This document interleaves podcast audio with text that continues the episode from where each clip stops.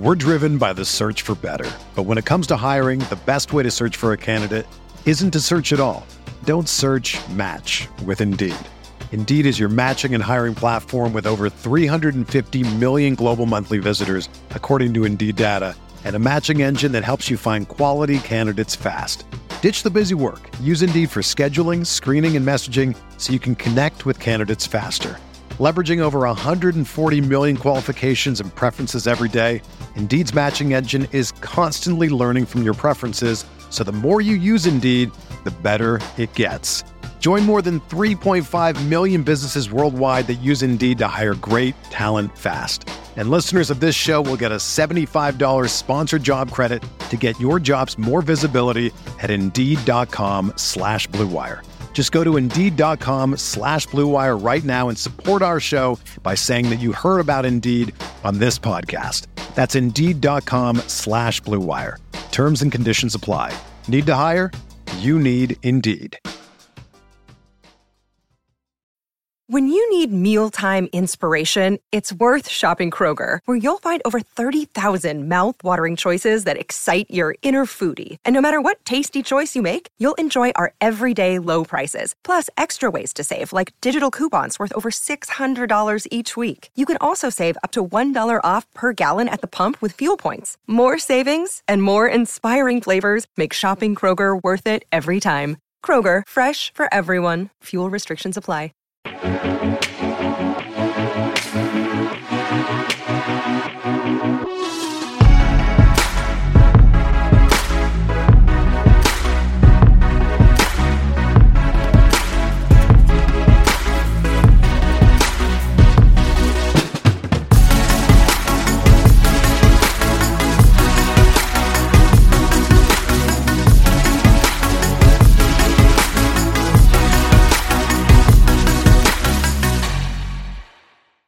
What's up, everybody? Welcome back to the Roto Grinders MLB Morning Grind. I'm your host, Justin Carlucci, filling in for Stevie, and I'm joined by the Chief, Will Priester, wrapping up the work week 11 game main slate in Major League Baseball. Finally, a big one, Chief. Yeah, for sure, man. Uh, it's it's really interesting. I feel like they kind of pulled an, an NBA on us, if you will. Uh, the NBA was, you know, kind of early in the season was giving us these uh, interesting five and six gamers and stuff like that, and then, um, all of a sudden one day you woke up and you were getting two games on Tuesday and 13 games on Wednesday, you know, a game on Thursday and 25 games on Friday. And I'm exaggerating on purpose, but baseball just kind of dumped this in our laps here. Not that we're, you know, not going to give you our analysis, but they, they've they've kind of broken this thing up for the past week, and now the big one is here. It's here. It's here. We've been getting our feet wet, pumping out a ton of content. The Morning Grind podcast has been awesome. Grinders Live and Crunch Time has been great. It's like we never missed a beat here at Roto Grinders. Of course, Cheese's million dollar musings are awesome. Speaking of never missing a beat, that guy is in mid-season form with his writing. I love to kick off my day of research with seeing what Dave has to write about over there. And uh, we're really ramping up the fun stuff on scores and odds. Scoresandodds.com, our partner site. Tons of premium picks, great stuff. Uh, we give out free picks. We have free articles. Uh, Tim, Tasteful Tides, he puts out some free stuff a couple times a week. He had a he had a plus nine hundred single game parlay earlier this week. Uh, he gives out SGPs. Was, was, it that Yankees game? It was, yeah, that was sick. That's what I thought. Yeah, that was like the easiest single game parlay cover ever. Like usually there's a sweat somewhere in an SGP. He crushed it. That was really cool. But also, Keith Eister's doing some great prop articles over there for free. Scoresandodds.com. Check out the news section, everybody and of course all the picks we're putting out there. Uh, and Grant does his daily show. Grant Nefer, kind of our our poster boy of sports betting. I mean, he finished last season up like over seventy units, chief. So we got a lot of good stuff going on between both sites, and I think I think we're in a good spot here to kick off this eleven gamer. You know, we were able to digest a lot that was going on. I know you like to uh, see some data first, which is a smart thing to do before jumping in. Uh, what are you seeing now? Uh, Thursday was kind of somewhat of the start of the second turn through the rotations here. And what are you what are you seeing now? What are you thinking for Friday? Big big slate, a lot of pitchers. Well, let me, let me at least say this, and, I, and I, we talked about this a little bit pre-show, but I I'm starting to track Brandon Woodruff. I want to see what happens in his next start. I, I haven't. I'm not going to pull any any any uh, indicator data on him right now. I'm just gonna. I'm not. I'm just gonna um, look and see after this next start is something going on because his first two starts strikeouts are down pitch counts are up like early in the in the uh in in the innings or, or early or too early for him to actually get quality starts let's let's rephrase and say that and so i just want to make sure something is not wrong if anything's going on with his spin rate or the hard hit rate is up it then, then he gets attacked uh, the next time because at some point he's going to get shelled until he figures it out. And so th- these are the types of things for, for me when it's early in the season. I'm trying to get ahead of the curve. Now, do I think Brandon Woodruff, do I think this is going to last forever? No, but it could last for another two or three starts.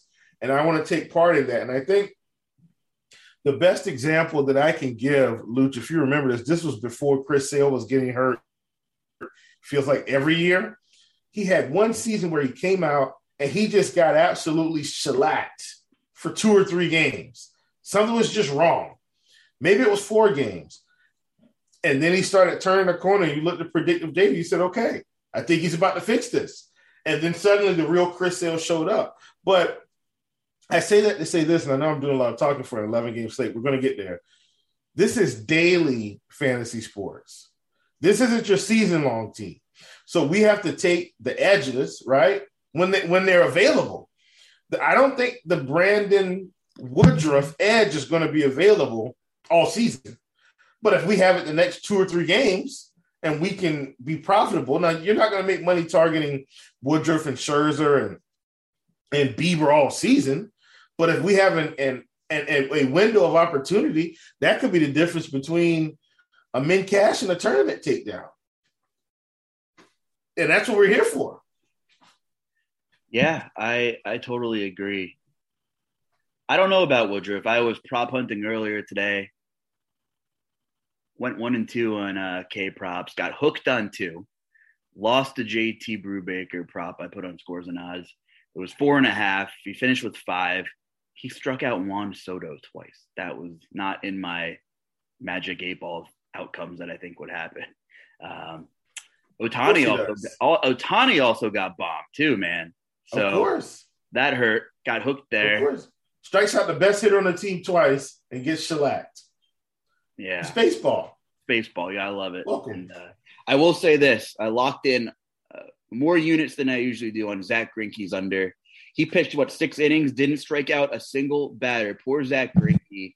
I will bet his three and a half and four and a half unders until his arm falls off or my arm falls off or whatever. You know what's about to happen, right?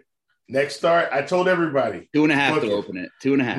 Ne- no, next start, he's going to come out and get seven or eight Ks, and everybody's going to be like, "What?" And he's going to come back down there. You know how this goes.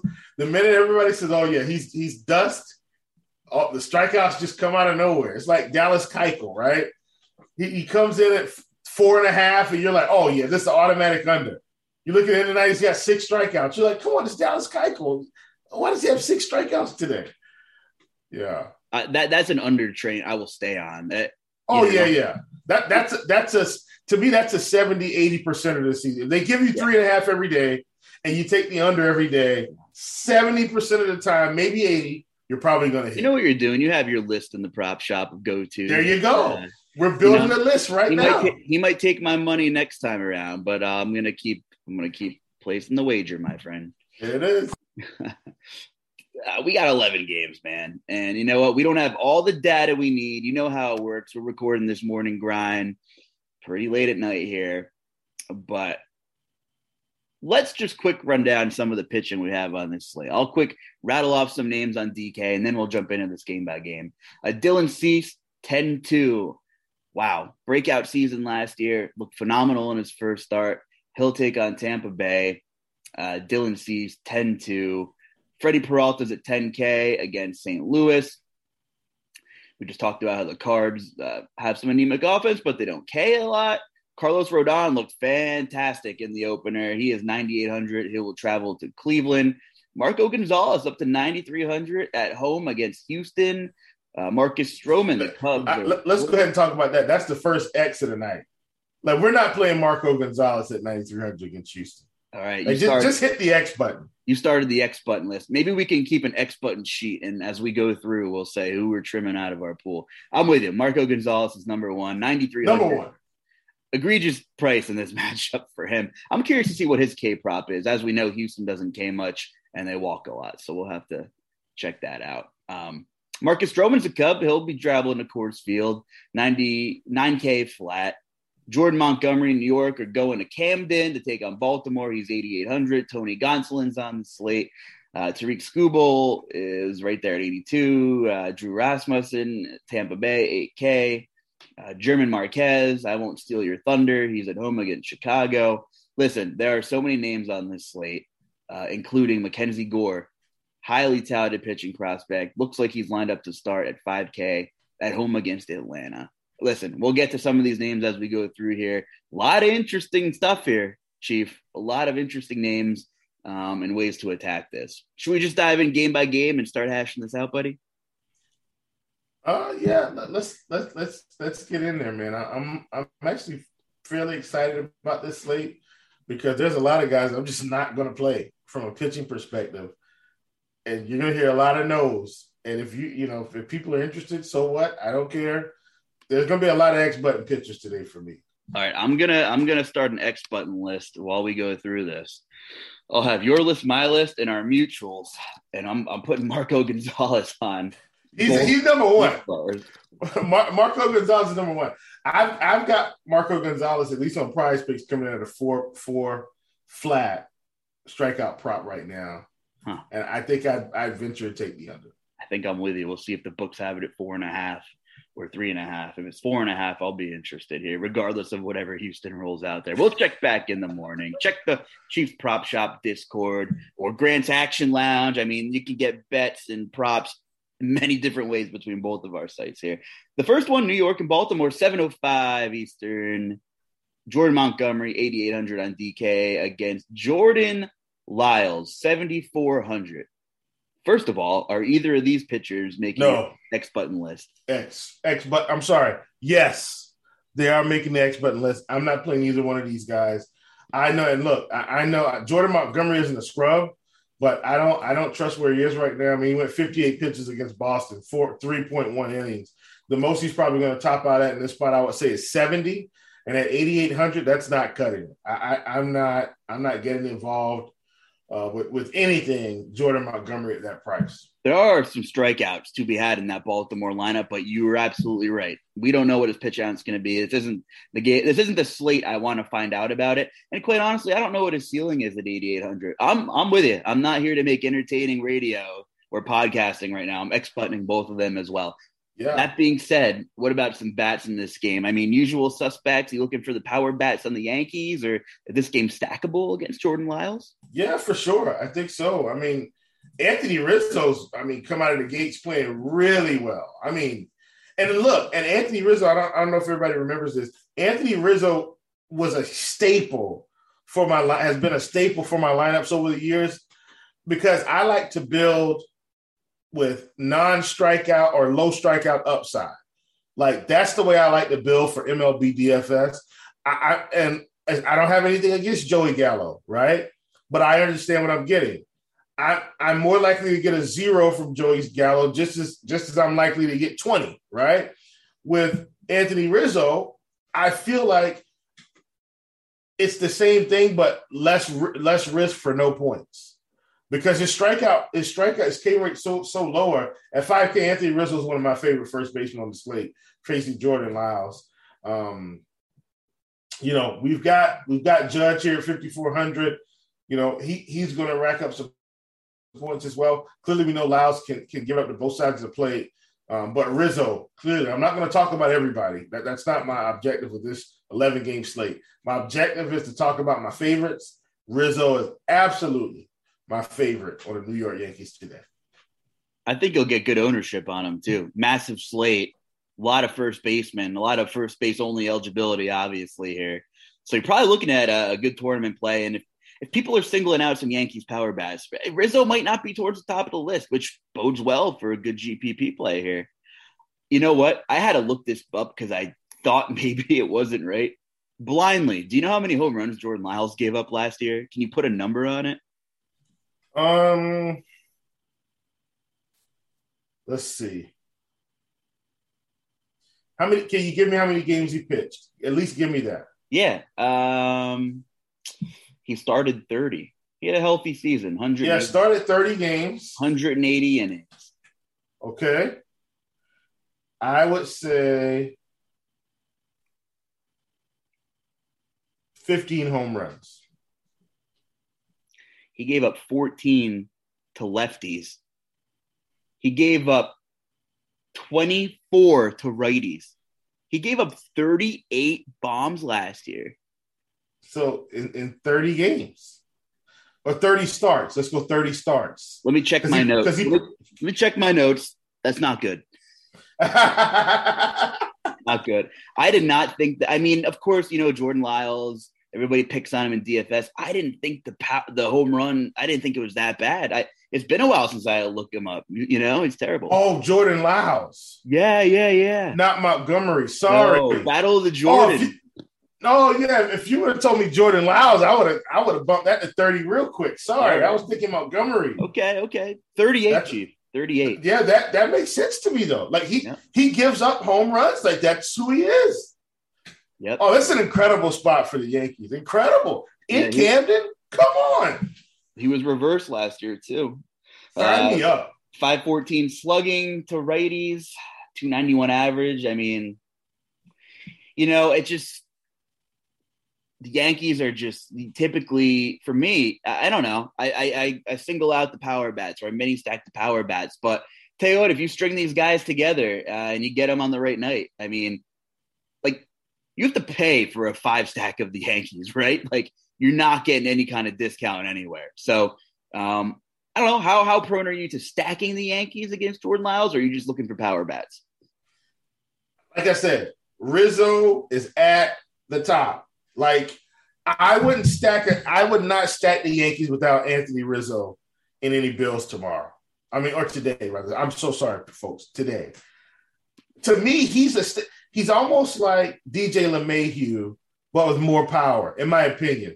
And, and I, I'm hoping, I am hoping that DJ LeMahieu can get his act together this season. Because if he does, this lineup is going to be incredibly potent. And I'm not a Yankees fan, but for DFS purposes, I need DJ LeMahieu getting singles and doubles all the time. I need it because I need the Yankees to bat around. This feels like a good bat around spot for the Yankees. Love this spot. And I like Baltimore as well. Yeah, get in there, Baltimore. I mean, you know, if Montgomery's leash is short, uh, the Yankees do have a good bullpen. What, what are you looking for here against Montgomery?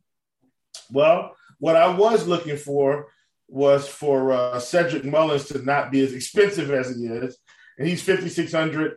And gosh, man, I I like it. I, I, like Cedric Mullins, but I don't want to pay fifty six hundred on this particular slate. I think it's just going to be, if, but if I play him, it's just going to be in mass multi entry bills. Like I don't think I'm going to get to Cedric in like any single entry or three entry max at this time. Yeah, I mean, these guys aren't at the prices they were last April. You know, Austin Hays and Santander. I mean, you know, you were getting them extremely cheap because they were starting to come into their own. And Mountcastle had a hell of a year. Um, you know, they're not super expensive, but you know, their prices are about right. Yeah, they're not thirty eight hundred anymore. They're right, forty three hundred and four K and forty two hundred. Where, like you talked about last, se- even last season, we were getting Cedric Mullins around 4K sometimes, 4,200, 4,400, 5,600 on this slate.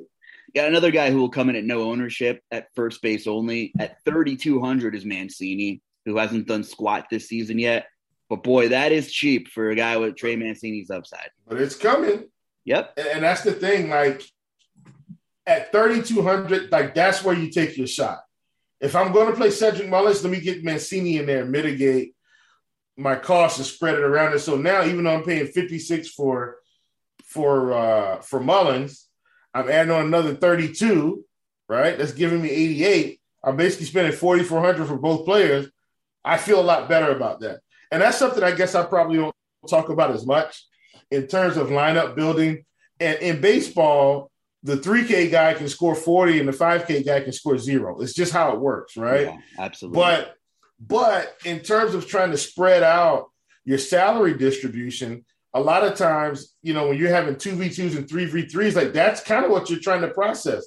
Which which one of these builds is going to be give me more bang for the buck? Yeah, and let me say that game is a nine and a half total as of right now on the main slate, 705. Listen, we have 11 games. There are zero, seven and a half, or seven game totals as of right now. So we, you know, we have some firepower here. I love Dylan Cease. Think he has crazy upside. You know, we're not accustomed to seeing him being the highest priced pitcher on an 11 game slate, though. So there will be some offense to be had. Um, we'll move on here for time purposes. And I, and I think this was a good game to kind of talk about because this is going to be a popular one, even though it's a big slate. Two kind of not elite pitchers in a good hitting environment, as long as the weather's good, not raining. Like th- this was a good game to talk about. I agree. I agree. Uh, 707 first pitch, Oakland at Toronto. Nine and a half total as of right now. You have Daulton Jefferies for the A's, who showed out his first trip in the rotation, and uh, Ross Stripling just never seems to go away. He's always relevant somewhere at some point on some Major League Baseball team here. Yeah. Man, Oakland's playing some good baseball so far, Chief. This is quite the interesting uh, game here, and you know you have you know Jefferies, who you know what does he have on his major league resume against this Toronto Power Bats team, who are the minus 200 favorites here? High team total for Toronto. Um, you know, could be it's a Coors slate. Toronto could be a team that kind of gets uh, like an afterthought type thing with their stack, you know, on a Coors slate where the Cubs are in town. So I, I'm, I'm kind of interested in this game. First of all, what are your thoughts on the pitchers in this one? Not playing either one. Ross Stripling 77 on DK. He pit he's you know what? I don't even know. He might even just pitch like an inning or two. Might be more of an opener role, right? Like yep. two, three innings kind of thing. Uh, he pitched Stripling pitched an inning uh, against the Rangers on the eighth, and then again, uh, you know, same thing. So uh, I think you just X Ross Stripling right out of your pool too. I'm with you. Yeah.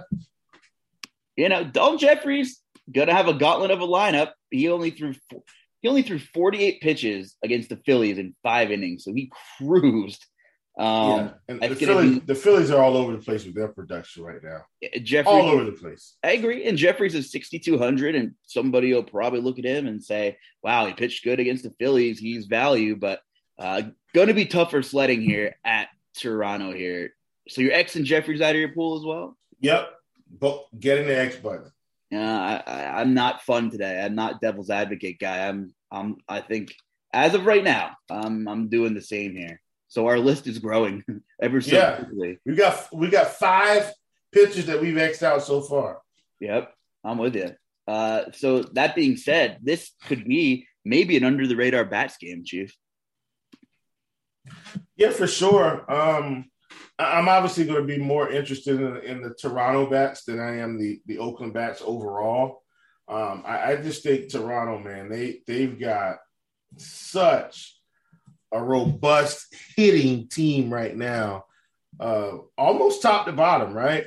And some of them have just been there, like Teoscar Hernandez. He's just been there, right? And they've you know they've they've made some trades, brought in a Randall Grichuk and and I'm not saying Grichuk is uh, Grichuk's going to be playing. Or I think Grichuk is actually gone, but I'm saying they've done made moves like that until they can kind of get in this position with the Springers, with the Vlads, you know, and they've they've kind of brought in some unique pieces around homegrown talent, uh, which you know Marcus Semien had to go. They would have had to pay him too much, um, you know, but.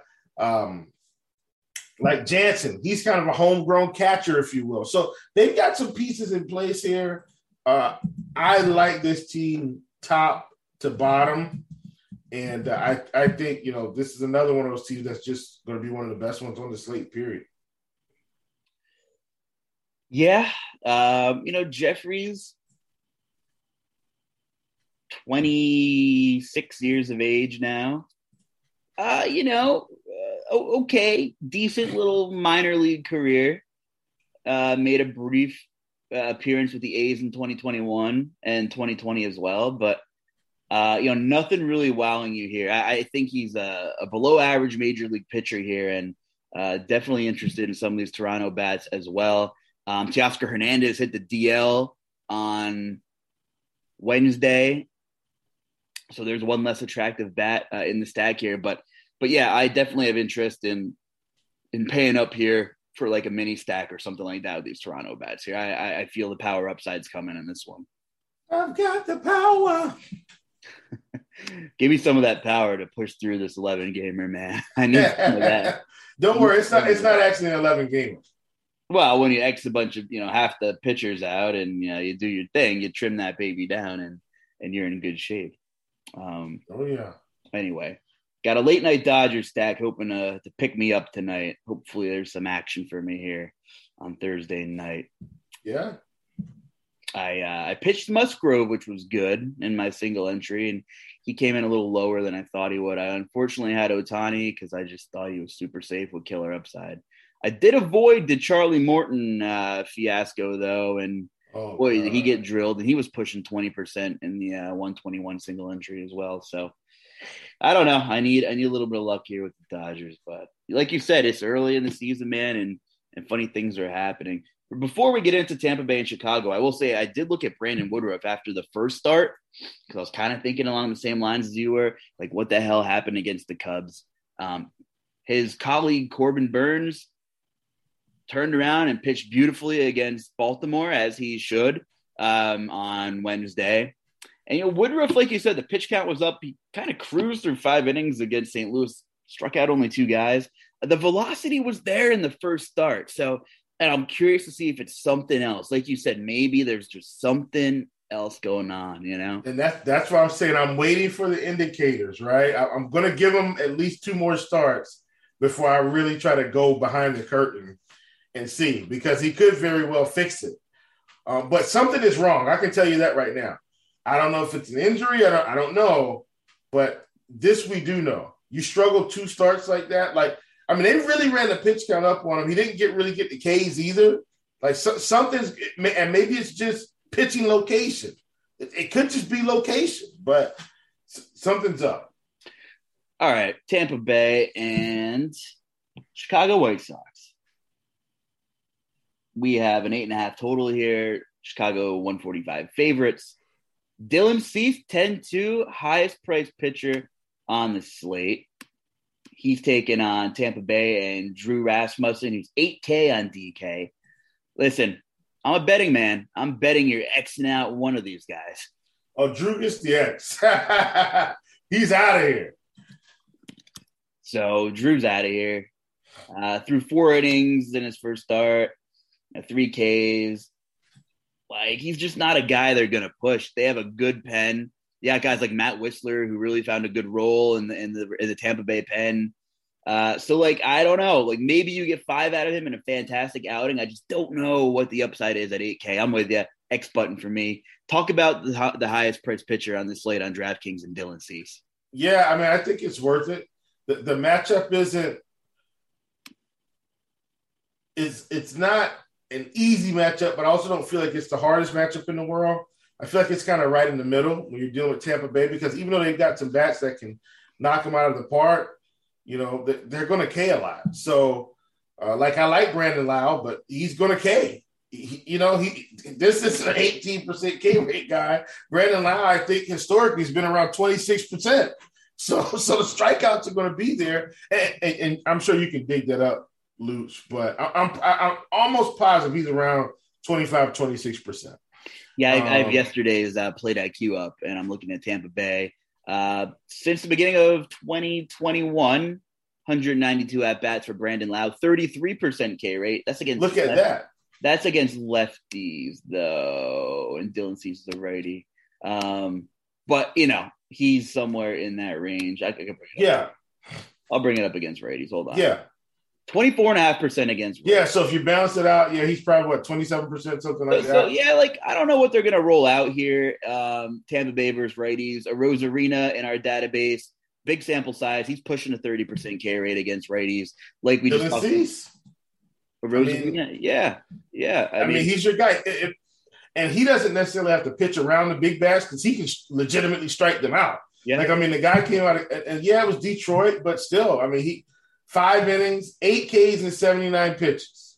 The only the only thing I'm a big Cease guy is the top of this order draws a lot of walks. And we have seen Cease kind of lose it from time to time. Yeah, he's he's going to do that. You just got to hope he gets out of the jam. Just don't don't give up a single two run RBI or a double RBI. Just don't give it up, and we're good.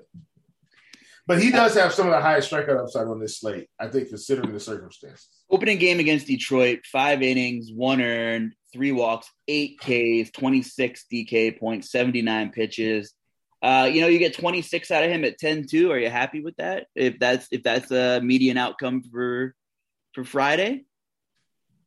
Um on DK? Mostly, yeah. I, I think I am because I, you know, as these cheaper pitchers, I don't really see anyone that's going past 12 fantasy points. I don't feel that way. I could be scary. wrong. There's the scary volatility. Um, but you're yeah, right. But I, I, don't. I just I don't see anyone like Lyles. Oh, and I know we haven't gotten there, but Lyles, Odorizzi, Keller, Kyle Wright, maybe Brad Keller, but Brad Keller's not somebody I trust. Zach Plesac against San Francisco. No way uh, Detmers, Jefferies, Gutierrez, like a lot of these cheap pitchers, they got tough matchups. Colby Allard, even though the Angels aren't elite, I mean, he's got to deal with Trout, he's got to deal with Ohtani, he's got to deal with Rendon, he's got to deal with Walsh. Like he's got to pitch around some guys. Gore's got to deal with Atlanta. Gutierrez has got to deal with the Dodgers. Jefferies has got to deal with the Blue Jays. Texas has been hitting well. We talked about it. Texas has been hitting well. Detmers has got to deal with Texas. Please, that can get San Francisco, who's just pretty much picked up where they left off last last year, hitting the ball, playing well. Uh, and then you got Kyle Wright on the other side of the Atlanta game against San Diego. Keller gets Detroit, probably about as close to a matchup as we can get. And guess what? I think Keller's going to be overowned because he got has Detroit needs 7K. Odorizzi gets Seattle, who they've kind of up bolstered their lineup. Jordan Lyles gets gets the Yankees. Miles Mikolas gets Milwaukee, who he should be able to handle Milwaukee, but he's Miles Mikolas. He's not a strikeout, high strikeout pitcher. So I can't trust him at 76. Marquez is the wild card, I think, right? Because he's a, he's going against the Cubs and he's got some stuff and he's at home and people don't want to play him because he's in Coors. But I, I think Marquez is probably my SP2 in the slate. And I know I just kind of ran through all the pictures. Here's my point. Here's my point job, behind behind it. Who else is going to get us the fantasy points we need to win? Dylan Cease is 10-2 for a reason. He's probably the best pitcher on the slate given the circumstance. And that's why I'm putting it in the context. That's why I ran through all those names. These cheap pitchers are in bad spots. I, they're just they're bad spots. And Cease, he can probably get eight Ks in this spot again. Yeah. I, I, think he's probably the best pitcher on the slate. And, and th- there's an argument to be made about Carlos Rodon, but Dylan Cease is probably like the number one pitcher on the slate. Yep. I'm with you. We don't I mean he's he's your cash play. You're just playing him in cash for sure, I think and um, you know you could definitely play him in tournaments too. And it, if Tampa Bay rolls out anything similar at, to what they did against Oakland on Thursday, uh, you know if Zunino's in that lineup, I mean he's got a forty percent K rate against. Right? That, that's another K. That's that's three Ks right there. So let, let's see. And we're playing Dylan Cease. He's 10-2 for a reason, like you said. Uh, okay, uh, bats in this game. You have any interest in anybody on either side? I'm not playing anyone from Tampa Bay in this game. And I and I know I know the field is going to want to hammer the Tampa Bay stat. A couple guys will, right? Because Cease is probably going to be one of the top players and say, I don't care. I'm not playing anyone from Tampa Bay. Um, and that's just that's just that. That's fair. Uh, I don't think I have a ton of interest either, um, other than maybe some large field leverage play, like you said. Um, but I'm good here. pick up the pace a little bit here. Let's get into San Fran and Cleveland. Carlos Rodon, stellar first start, 9,800 on DK. Zach Plesac against San Fran. Uh, Plesac for the Guardians is 6,500. Uh, and he was pretty good his first start against Kansas City, a team that doesn't K much either. Five and two thirds, 70 pitches, three Ks, no walks, three hits, uh, 17 DraftKings points. That'll do. Uh, he's got the Giants, though. You know, I'm not ready to X Plesac out. I don't love it, but you just rattled off a lot of guys in a lot of bad spots. Um, I like Rodon. I, I like Rodon for tournaments a lot. I'm curious to see where the ownership falls between Cease and Rodon at the top, uh, because Cleveland has been pounding the snot out of the baseball too the first week of the season here. I'm guessing Cease comes in at least 15% higher than Rodon, probably. I don't know. I don't know. You know, 12 K is the first start.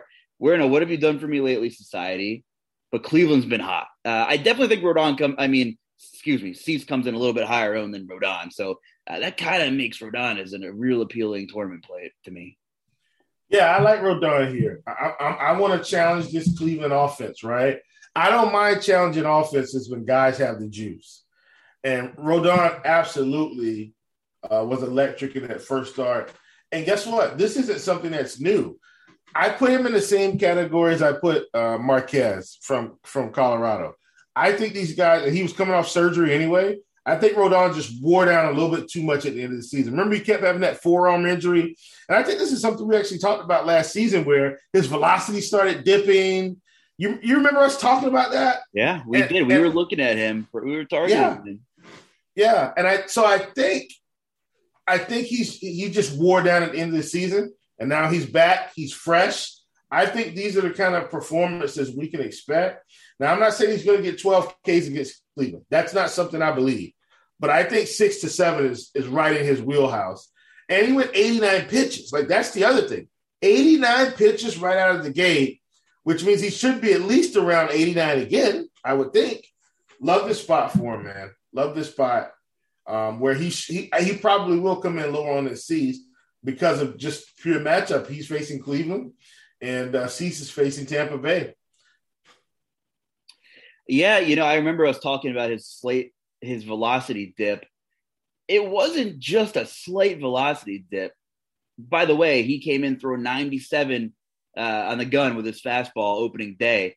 And that's, you know, we kind of saw the 96, 97 middle of the season, but, you know, we, you look in late July and August. Here's his fat It was his fastball velocity, and this is exactly what we were talking about. I remember last season. We might have even jumped on a morning grind or two together. Late July, early August rolled around 94, 96, 95, 93, 94, 93, 91. Yeah, big dip. Big dip. And I, I guess I'm a little surprised. Very encouraging to see, especially with the unorthodox, ridiculous offseason we had. And pe- pitchers are really ramping up I, just I just thought Rodon would be one of those off the rip that would maybe be in like a Woodruff situation, maybe right where you know he didn't have the same training that he would need. A guy coming off of an injury like he was the prior year. But boy, I mean, if it's if the time is to take advantage of him now, throw 97 on the gun, like you said, you want to challenge the Cleveland offense.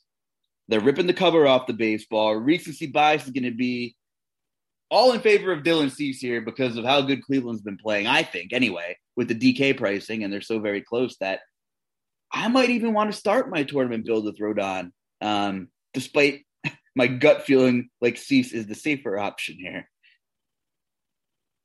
I'm with you. I mean, and that's and that's why you remember earlier when we were talking doing the rundown. I said, "Hey, you know, we'll talk about Carlos Rodon." Like, I so here's what I here's what I do feel like. I feel like Carlos is the number one tournament play on the slate, unless I'm misinterpreting ownership and overvaluing this matchup with Tampa Bay for Cease, right? And I, I, am not sure how people are going to react to 30 fantasy points right out of the gate, and, and, and him facing Cleveland, right? Like the combination of the owner sentiment I feel like it's going to have us away from Rodon and more on uh, uh, Dylan Cease. So that, that's how I feel. Me personally, if I can jam them both in, I'm going to get them both in. But if I can't and I had to choose one, I would feel comfortable with both. And taking the salary discount, I definitely think is okay. Uh, I'm with you. I, that's why I was like guessing, and I don't want to sound like a fool, but I'm thinking like like Cease is at least going to be 10 to 15 percent higher than Rodon, probably. Um, because you need offense on an 11 game slate. There's a lot of good bats. Like it's most likely going to be one or the other, right? You're you're most likely not going to jam both of these guys in and be able to make a formidable stack that has upside on the offensive end here. So, um, anyway, talk to me about the bats in this game. Uh, Cleveland's been phenomenal, but they got our guy Rodon here. And uh, by the way, Jose Ramirez, mega extension he signed, and boy, is he ripping the cover off the baseball. Um, another good game to talk about here. Bear with us, folks. And uh, you know, Plesac on the other side. Before we get into the bats, talk to me about Plesac. Don't want to forget about him. Are you exporting him, or are you looking at him for value? No, I, I think he's, reasonably priced. I mean, at sixty five hundred. I mean, if he goes out and gets 14 fantasy points, 15 fantasy points, I think I'd take it at 6,500 on this slate. Um, you know, faced KC like you talked, you already talked about it. Went 70, 70 pitches. Uh, we just need him to not kind of get blown up early. And I think if that happens, if he can get through four innings and maybe only giving up one run or something like that, we're probably on our way to uh, a nice spot for him overall. Yeah, I, think he's in the tournament mix for sure. Uh, that being said, do you like any of these Giants bats? Oh yeah, I do though. That's the thing. I, I, I actually like the Giants. You know, Brandon Belt um, is always going to be someone that that I like when he's under five K and below. Right? He just he just kind of doesn't pass five K a lot. I even saw now he was over five K. I think another day. I can't remember earlier this week, but I, I definitely think the Giants as a whole. I think this is more of a stat or fade spot for me. I, am not trying to one off Giants, right? If I play them, I want to play them all together and capture their upside. You know, I I like some of the Guardians pieces. Uh, I'm just thinking here, making more of a case for Rodon, but like, can we pump the brakes a little bit? I mean, like the the games that they scored a lot on, they they uh, had Bubic from Kansas City, whatever his name is. They had Carlos Hernandez another game, right? Like like who who have they faced? Um, I know they had Cincinnati. I'm pretty sure they had Mahle in one of those games, uh, if I'm if I'm not mistaken. So yeah, and, and, they did they did touch Mahle up early. Yeah, like Mahle just he couldn't get going. They touched him up, and he was gone. So that's that's a good. But but once again, but Tyler Mahle is still not Carlos Rodon, and that's the thing, right? Like Rodon has been a strikeout pitcher pretty much since he's been in the league, so I, am not afraid of Cleveland currently. I like the Rodon spot too for tournaments. Let's move on here to uh, the Angels in Texas. Oh, Ohtani broke my heart on Thursday, but that's okay. Do you have any Ohtani investments on Thursday?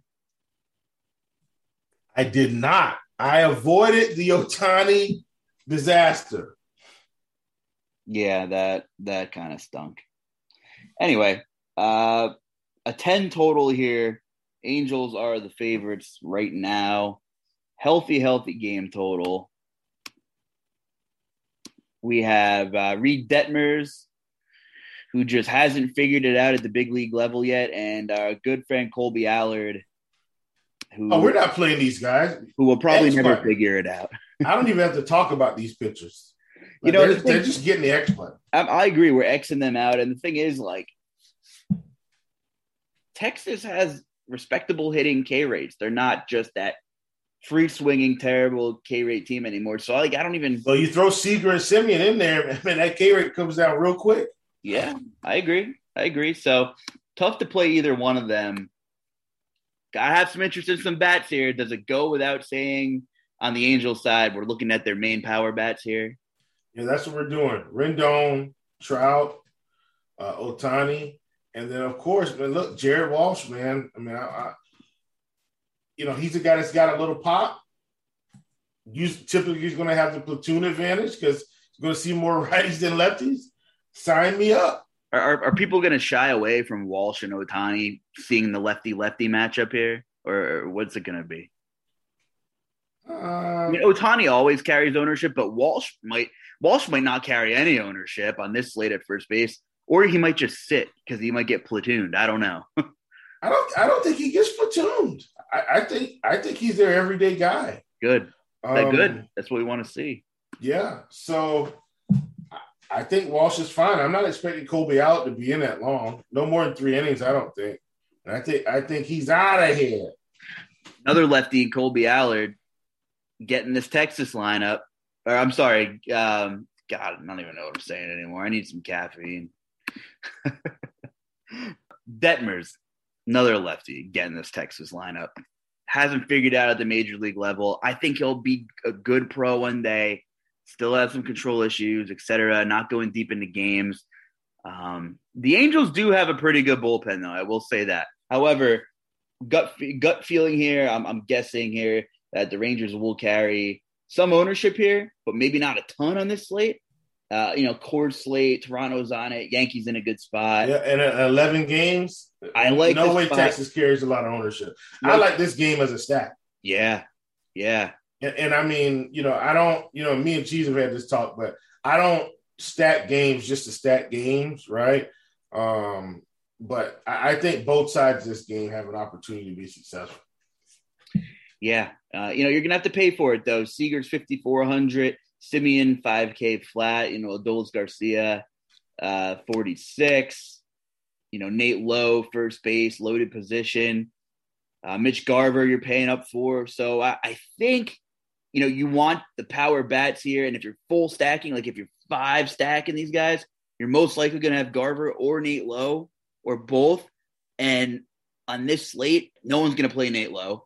Uh, and I'm not even sure what Garver will be. I feel like people are going to be looking for value at catcher with the 11 games. Yeah, and that that's the thing. Like you you talked about it. Like I think that Mitch Garver call, that's a good call there. Yeah. I mean, yeah. think think about a guy like him that was in Minnesota, where it's not like they were losing, but I mean, he comes to a team that has been losing all this time, and this is a good quality hitting team now. I mean, I'm telling you, it's th- th- picking up those couple pieces has really changed the dynamics of what this team looks like. Mitch Garver against the lefty. We know, we know how that goes. That's where he's Yeah. found success. I'm with that. So uh, let's move on here to Detroit at Kansas City. Two teams who had pitchers throwing on Thursday who couldn't strike anybody out. There's a chance we see a little more of the same here. Man, Can- how can many? can- answer me this? Okay. Why is Tarik Skubal 8,200 and Brad Keller 7K? That makes no sense, does it? Nope. I will say this: I don't like Brad Keller. I am willing to roll the dice against Detroit. Like him and Ah. Plesac are probably the guys. Uh, I'm with you. I'm not playing Skubal, so I'm Xing him out. I'll consider Brad Keller.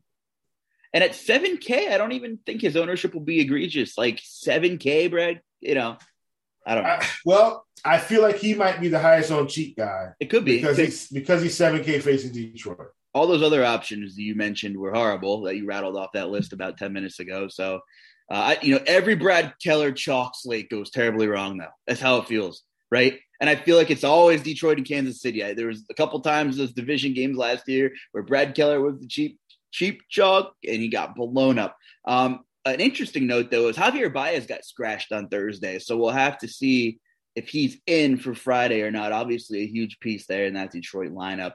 Uh, kind of Jekyll and Hyde there. We know Javi Baez can break a slate and destroy an outing, but boy, does he have, a, very, very high strikeout rate at the same time. Oh yeah, oh yeah, absolutely.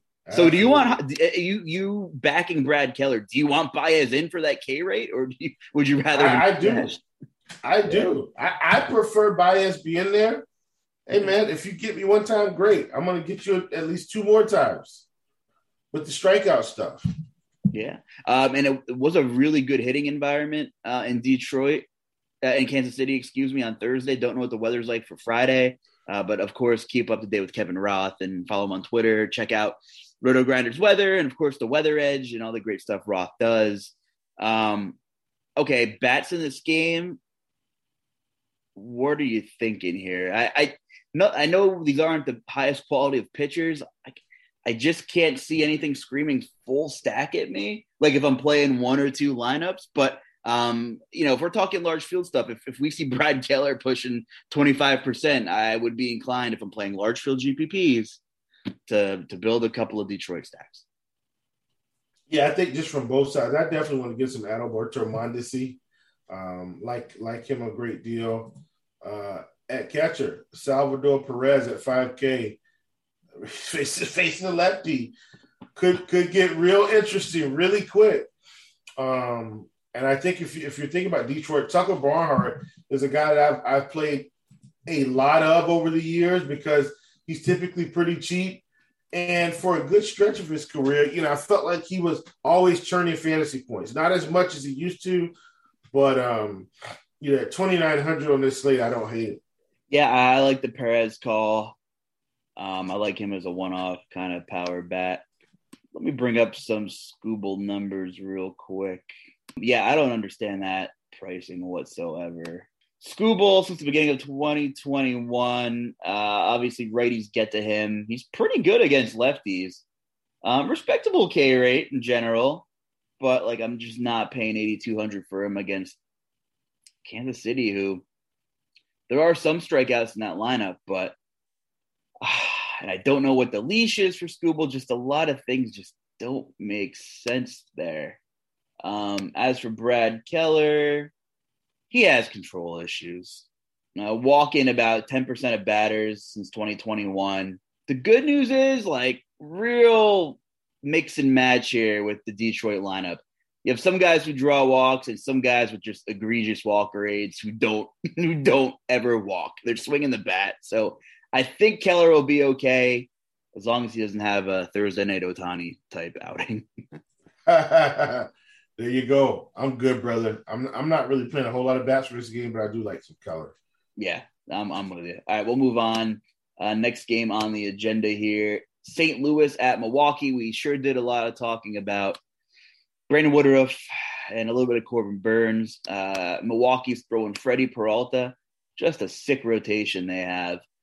Peralta threw 88 pitches against Chicago. Like I'm almost willing to just throw that series out because things were just wacky. The weather was terrible for a couple of those games. I don't know. Peralta threw four innings last week against Chicago, four walks, six Ks, 88 pitches, uh, mixed bag here. Listen, I think Peralta, once he gets going, will be targeting him quite a bit.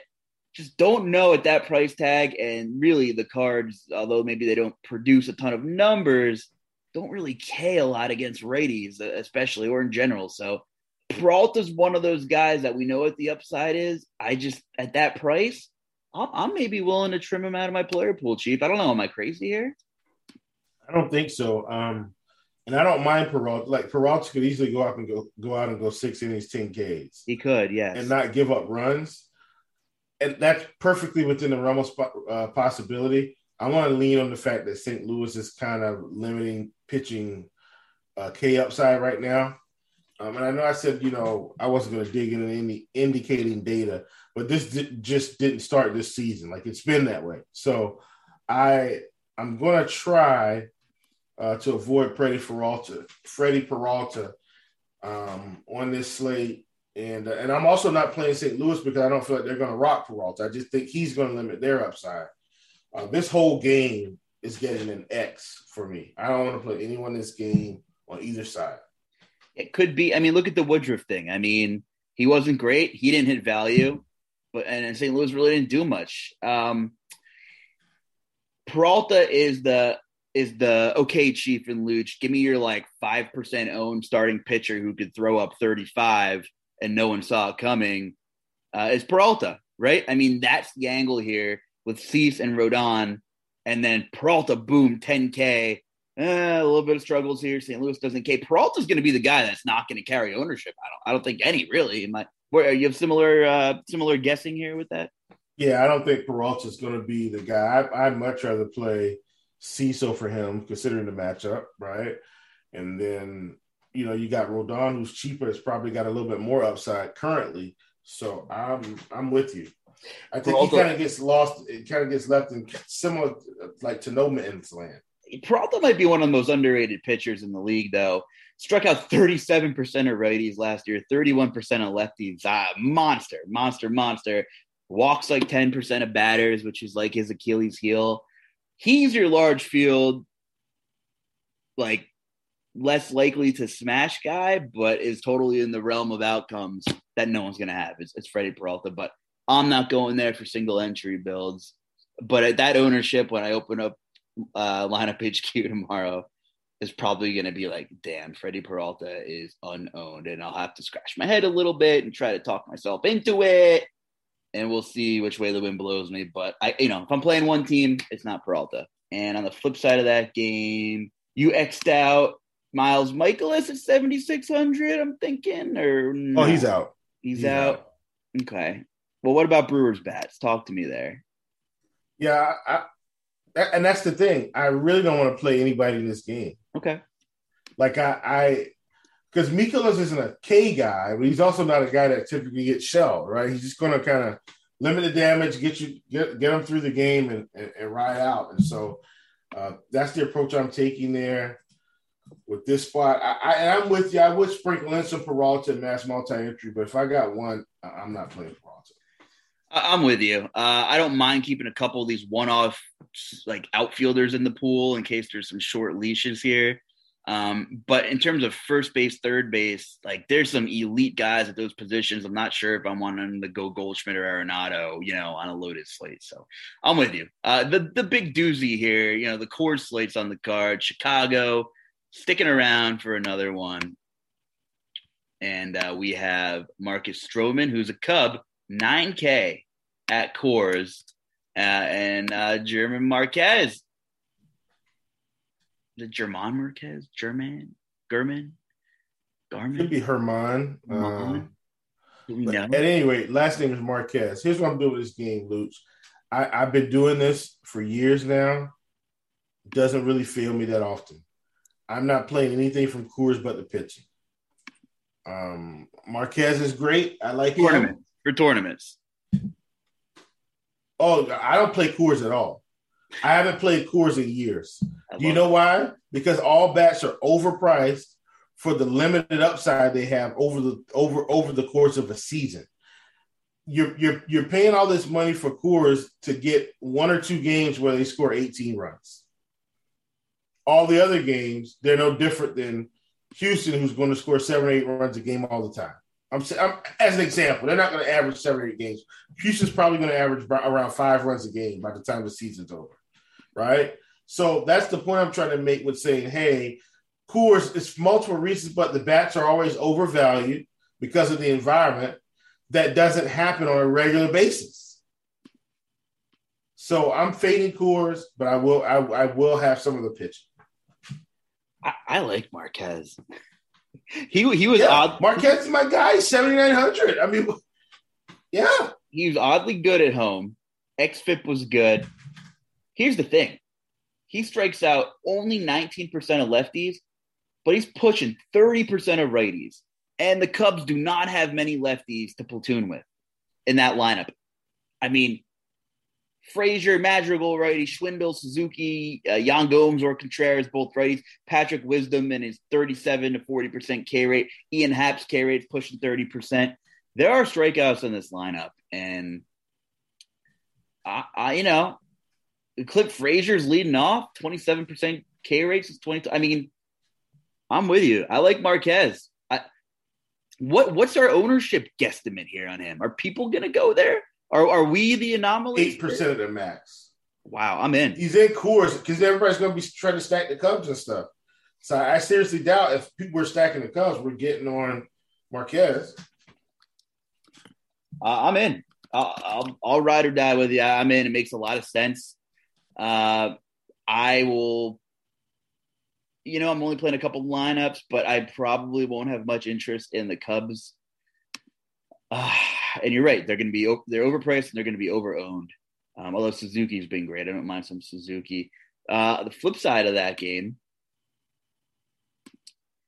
uh, I'm not playing Marcus Stroman at Coors at 9K. Nope, I'm not doing that. Are you? Yeah, absolutely not. Only person I'm playing is Marquez. That's okay. it. So I know you never play Coors, and I love that. Um, I, I don't mind like personally. I'm not trying to stack this game either. I don't mind maybe like one offing Connor Joe, who's been incredible, He's leading off again as expected, probably. Um, but other than that, like I'm good. I mean, Connor Joe's 3,400. Uh, I like that. But again, I you know, Coors will be Coors. I don't expect Stroman to get destroyed, but I don't expect him to exceed value. Um, and it could be just a lot of ball and play type game here. I think like neither of these teams are like elite slate breaking power. I mean, you know, you can make a case for Suzuki and Wisdom and Kris Bryant, but I, am good. I'm with you. Marquez is my guy in this game, and uh, that's awesome that we agree on that. I love it, Chief. Uh, three more games here, and then we'll kind of do a quick wrap up, and um, we'll we'll see who all the pitchers are we xed out, and we'll actually see who we have left in our pitching pool, and uh, we'll, we'll, see. We'll talk about our favorite stacks then too at the end.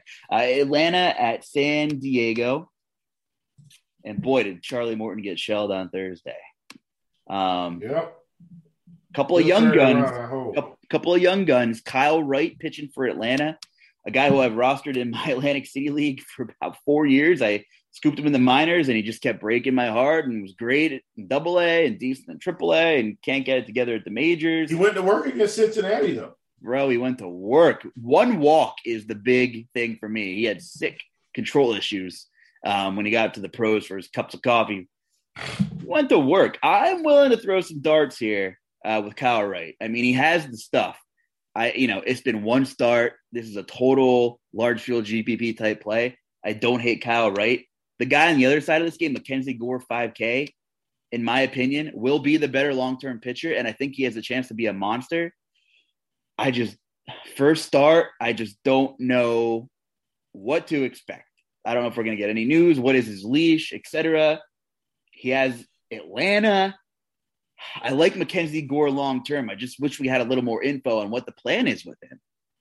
Yeah, and I think this is, but this is your time to kind of take a shot, right? Like Wright, Mackenzie, Plesac. I think these are guys we're taking shots with alongside either your Rodon or um or Dylan Cease, right? If you're not going to try to, you know, double whammy it like me, but you got to have some relief somewhere to get in some of these bats because when you put in Rodon or, or Rodon, I got to remember how to pronounce his name correctly. Uh, you put both of those guys in, you only got you know a little short of four grand. I think it's thirty seven hundred left to try to build a team and field, field a whole team. Thirty seven hundred per player. Let me say that. So um, I, I, like Wright. I think he's good, and, and I also like Gore uh, for the price. Gore at 5K. I mean, if he gets 10 fantasy points next, man, I'll take it. Yeah, uh, Gore's been, uh, for those who don't know, Mackenzie Gore's been on just about every top prospect list since he came into the minors in 2017. Um, five seasons in the minors, Mackenzie Gore has a 2.79 ERA, which is awesome. 238 innings, 311 Ks. Awesome stuff again. Um, although in 2021, it wasn't wasn't his best stuff. Uh, still a very respectable 3.93 ERA. Um, listen, he moved all the way up from like advanced A ball to to 3A uh, in one season. That's a disgusting move up and a very rapid ascension, right? It's a lot, a lot of levels to move up. Um, but still, uh, 50 innings across those levels. Like, didn't pitch a lot. Uh, struck out 61, but he walked 28 and 50 innings. So, like, God, I think this guy is going to be a stud long term. Everything I've read about him, I, I, you know, I love the large field GPP shot for DK. I don't think this is a guy you can play on FanDuel, but um, I, I don't know. I, I'm just looking forward to seeing him uh, getting the call here, seeing what he's made of. Has a tough matchup against Atlanta, and he is so cheap that you know if you get him sub ten percent and he survives five innings. I mean, hell, if he survives four innings, Chief, uh, like what? How many fantasy points are you looking for him at, on DK here? Ten to twelve. Anything over that's gravy in my book. Yeah, yeah, super interesting. He he's one of the wild cards of this slate uh, for sure. It's it's Mackenzie Gore here, so um, super interesting. And you know what? I, I think I think it work it works both ways here. I'm curious to see how the public takes a look at this situation in terms of ownership, uh, you know, Gore could be great. I hope he is.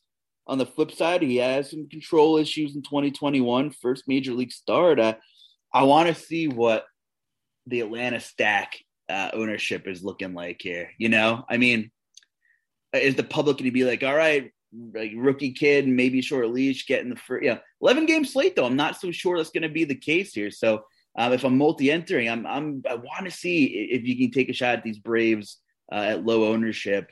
Um, but like again, if I'm multi-entering, I kind of like both sides here. Braves bats, but if Gore, you know, if Gore puts on like where I don't have Braves bats and, and I want I get five innings on Mackenzie Gore, I think it's fair to say there could be some interest in, in both sides of that coin. Yeah, for sure. Um, I, I, like I said, I like Gore Price. I, I like the bats. Don't love the bats. I think I just it, this would be a stack or fade spot for me. Two young pitchers trying to figure it out. You know, no sample size on Gore in the pros. Very short one on Kyle Wright in the pros. Both have uh, had wicked stuff in the minors.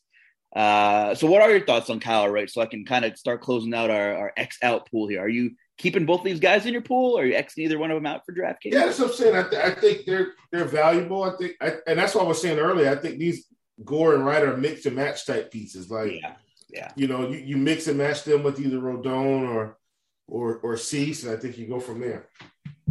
All right, my friend. Two more games left here. We're getting to the late night hammer type of stuff here. Seattle and Houston, and uh, well, we already said at the top of the hour we were Xing out Mark Gonzalez. Big X. 9,300. What's up with that price tag? I don't. I have no clue. Did they hit the wrong button? I don't know. And and the crazy part is he hasn't done anything this season yet. So I don't. He he, he doesn't even warrant this price just for this season. He's 9,300. Come on, DK. Get the algorithm. Get that. Get the algorithm. Algorithm together, guys. Jake Odorizzi doesn't have fantastic stuff. 7K. What is he? Seven. 7,200. Uh, is he a guy that can survive and get there? I, I just, I don't know. I, I don't think he's going to hang with this new Seattle team, though. Yeah. I mean, I, I, this lineup they have is, is, is pretty good. I'm not feeling Odorizzi. I'm willing to get rid of him. I don't think he kills you. Yeah. X button. So we're Xing out both pitchers here. Is this another case of Gonzalez, good real life pitcher, not a great fantasy pitcher at 9,300, but like not one you want to go out of your way to full stack against kind of thing, right? Like I, am not thinking, you know, oh, I, I, stack Houston every day. Well, is this, uh, you know what? There aren't many slates where you can get them at decent ownership, right? Like we've had a couple of them and they haven't really done it yet, uh, but it's coming. I was going to make the ownership argument. Is that what you're thinking here? No, I, I, honestly, man, it's part of my blue notebook process. Unless Houston goes and changes that roster to where these guys strike out a lot and they can't hit anymore. I mean, Houston's a team we need to be stacking every day, like the Dodgers, right? If you stack Houston and the Dodgers every day, lightning's going to strike. Period. And you know, Gonzalez. Maybe, maybe I'm to rethink this here because Houston's loaded with righties. I'm looking at Gonzalez's numbers absolutely terrible against righties. Uh, since the beginning of 2021, 274 ISO, 348 WOBA, strikes out less than 20% of batters, both sides of the plate. 50% fly ball rate to righties. Okay. All right. All right. All right. All right. You, you talked me into it. I dug into it. Houston righties. Um, Gonzalez is a big sinker ball guy, but he just can't keep that damn thing on the ground against righties. He can't do it that that's that's what it looks like here using uh, Roto IQ, by the way. So, yeah, Houston righties, sign me up. I'm in. Thank you for uh, twisting my arm a little bit there to look into this. I'm with you. That's why we talk through this stuff. That's why we do. Um, and if y'all aren't looking at RotoGrinders Plate IQ regularly, you're missing out on a ton of great info uh, right at your fingertips, man. Yeah. One more game on the slate here. A little bit of a late night hammer here. Cincy and the Reds. Oh my god, and the Dodgers. I can't even talk. It's late. It's late. Give me that late night coffee. Uh, Tony Gonsolin, eighty four hundred. Man, that's a pretty penny for him too. and Vladimir Gutierrez, who uh, you know doesn't have good case stuff, a guy that just doesn't do it for me here. Um, I'll tell you what, I like Gonsolin as a prospect. Not ready to pay eighty four hundred for him. He I'm never goes that long to even pay off that price tag anyway. That's that was since last year.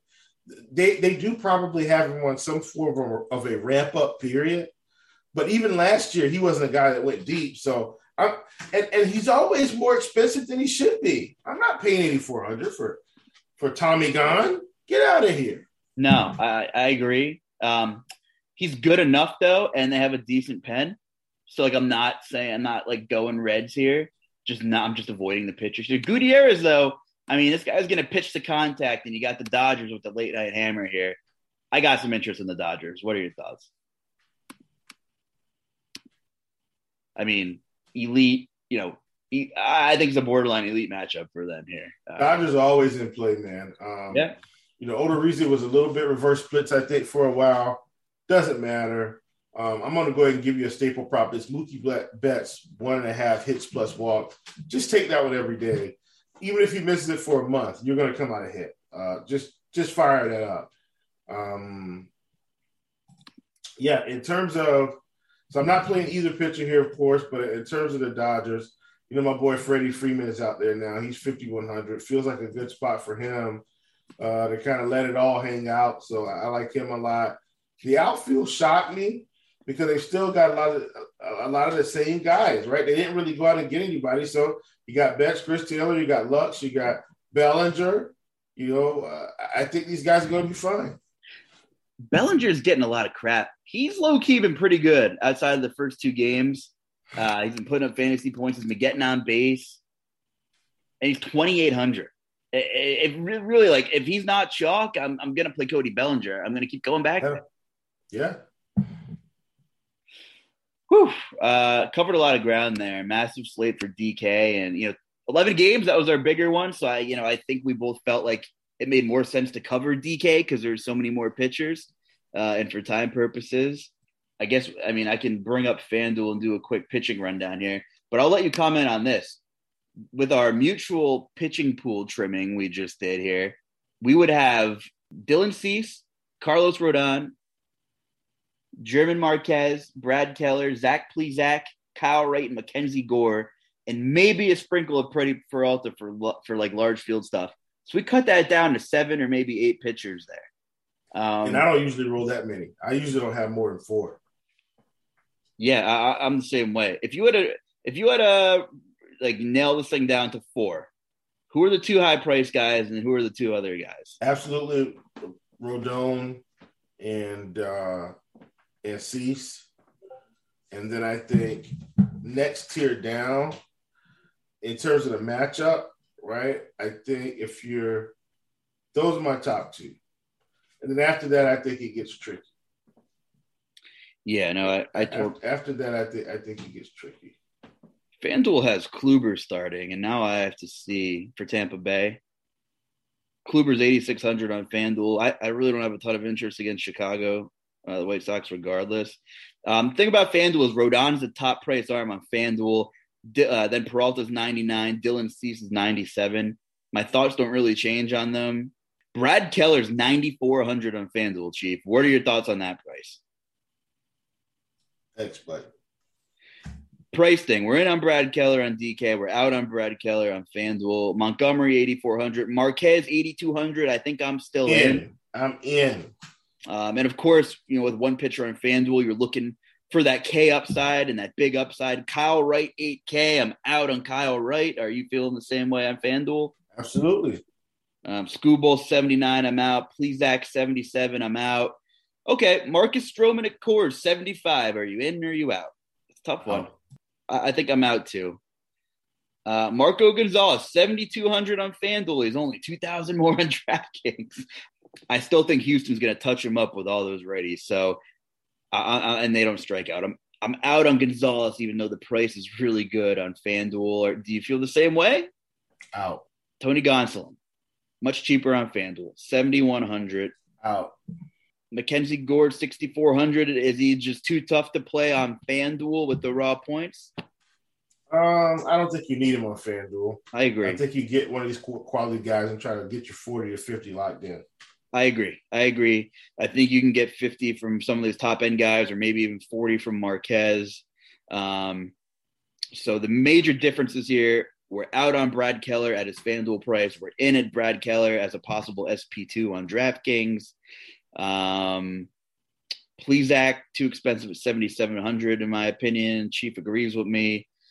And uh, yeah, um, all right. So we both like Rodon for tournaments. Cease is a fantastic play too. We both like Marquez quite a bit at Coors. Hopefully he comes in pretty low, and you could take some shots at Kyle Wright and Mackenzie Gore on DK as your SP2, um, and and a little bit of Brad Keller on DK as well, as long as his ownership isn't too crazy.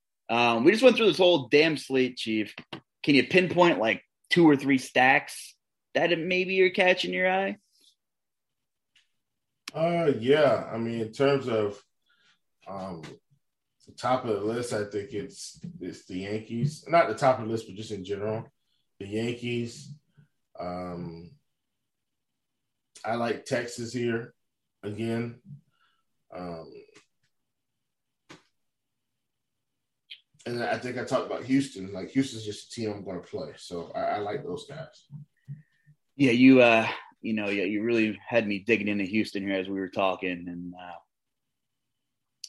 I like Houston quite a bit here. They might be my top tournament stack. I don't know what ownership's going to be here, uh, but I do like Houston a lot, and the Dodgers, of course, every slate. You know, it's no surprise when those two teams are in there. Um, I do like Texas as well. New York, I like the power bats, and I think Toronto's going to go overlooked. I think Toronto's going to go overlooked as they seem to oftentimes on on bigger slates. So I do think the Blue Jays are interesting as well. Uh, it's a pleasure, man, and, and thank you all for tuning in and bearing with us here. So many games the night before, late at night on the grind here. Uh, got to do what we got to do to get through it. Anything else, Chief, or are we heading on out? I am good, my brother. Everybody enjoy your time, enjoy your weekend, and uh, we'll see y'all next week. Absolutely. And where can the people find you on Twitter? At ChiefJustice06.com. Awesome. Well, to everybody celebrating um, holidays this weekend, uh, Passover is today, Friday, Easter weekend, obviously, as well. So uh, go spend some time with your families and, and hang out. Enjoy some nice weather if you have it. And uh, you know what? We'll still be here on the weekend. We got crunch times and everything to, to get you guys ready for the MLB slate. So we're not going anywhere. Uh, until then, that's Will Priester. I'm Justin Carlucci. That was baseball. Good luck, everybody.